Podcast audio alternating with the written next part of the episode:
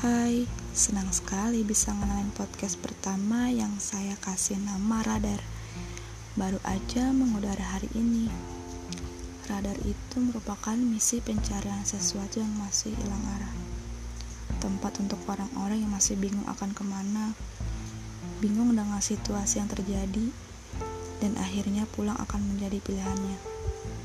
Semoga kita bisa saling menemukan dalam ruang yang sudah disediakan.